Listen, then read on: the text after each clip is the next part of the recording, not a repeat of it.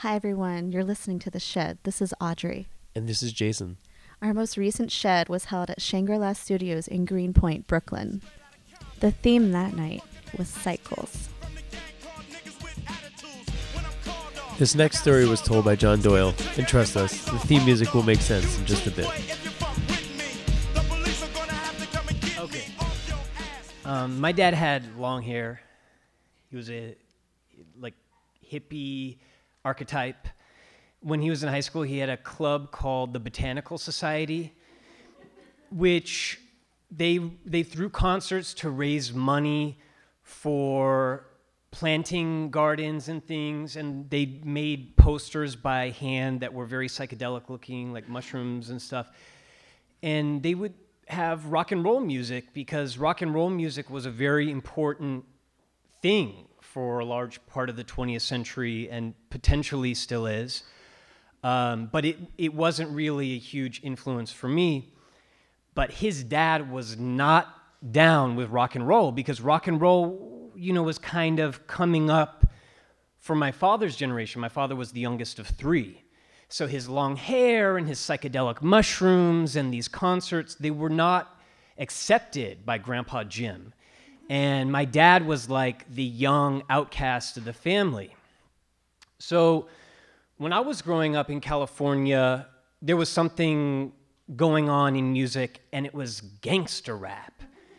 And, you know, hip hop now is like hovering around half a century years old. So it's no longer this new phenomenon. And, and in the 90s, it was still pretty new. But around that time, a lot of hip hop music was influenced by gang life, and especially in California, and even with mainstream artists like Snoop Dogg and Dre and Warren G. And um, even like the Brat Tat Tat Tat Tat Tat, like even these popular artists were influenced by gang life. And from a young age, I wanted to be exposed to this type of music. It just appealed to me, it was interesting to me. And there were these stations like 107 Wild 107.7 and when we were in the car, I would try and turn that on and my dad would like I remember one time we were at a gas station and he I, it was just like fury. He he like punched the radio and he was like, "Do you know what a pimp does?" And I was like, and he told me. and I was I couldn't deny that it was wrong and that it was bad. And he was like, "You want to listen to Snoop Dogg? Well, Snoop Dogg is a murderer." And cuz that was happening at the time and that and our generation was like kind of the generation that would be to our parents like, "Nuh-uh." Murder was the case that they gave him because in my dad's generation, you didn't go to Grandpa Jim and be like, nah uh. But our generation, we were like, nah. Because I, you know, I didn't have that music yet in my music collection, but I, Snoop Dogg had these videos on MTV, and like that was a huge thing happening because it was so raw. I mean, it was in this house in California and it didn't look very, you know, it wasn't like this mansion with a pool. I mean, it was like this really raw situation and that was just a very real thing going on in music. But, you know, like to back my dad up with his pimp thing, I just wanted to like quote something that was going on in, in music at the time. I just wanted to like. Okay. For the niggers who be holding his dick talking some shit, he better lay low. For the bitch who said I shot some, shot some shit up out of my dick, now she's sick, she better lay low. For the niggas who be claiming my hood, really aping my game, you better lay low. I hope you don't think I'm just talking and won't do a thing. I really hope so if I had a seven and nine year old boy, because my younger brother was two years younger, precious little things. And here I am at nine, nah uh, 107.7, wild 90, 94.9, trying to like put on my Snoop Dogg groove. And, and I said, you know, I don't listen to music for the lyrics. That's what I said. I listened for the groove, that funk. What was Snoop Dogg doing in that house? Snoop Dogg, what was Snoop Dogg? He was pouring a 40 on a woman's head, which is, it, I mean, come on. Like, that's really messed up, right? But it goes both ways. On my Swedish side of the family, Farfar lived into his 90s. And he would bust out his accordion until his last days. And all the boys of my generation, we thought it was endlessly cool. He was like a pimp with his Concord of sound, like, you know, with his accordion. I go to my stay with my dad. I get in bed before my dad and Tina, like we smoke our joint, like I'm going to bed. I hear my dad on the bongos, blah, blah, blah, blah, blah. I'm in bed like, I cannot get some sleep in here. I got the bongos going on in the other room. I went up to my dad's cabin.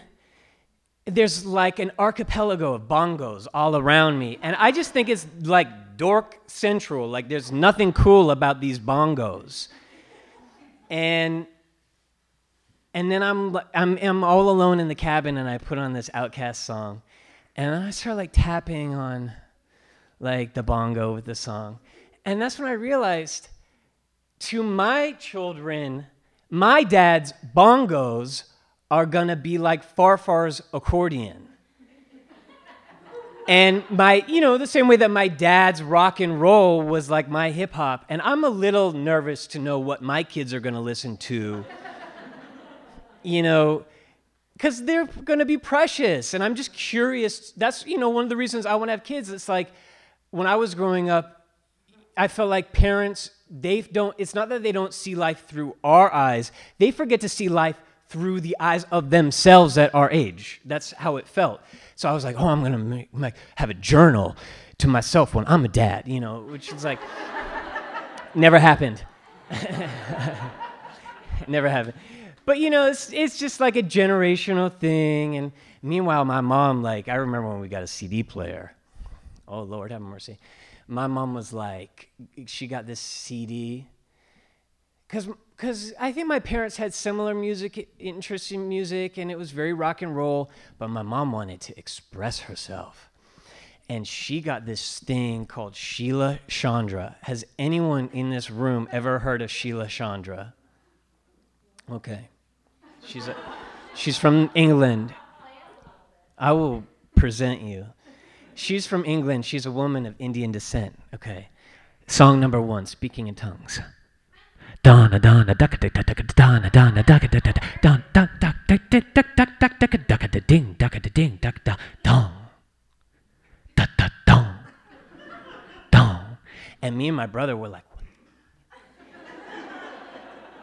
six and eight, like like trying to like run in the room and move to the next song. Like this is some crazy stuff. Like what is this? And uh, yeah, no, this was more a story about my dad, but you know.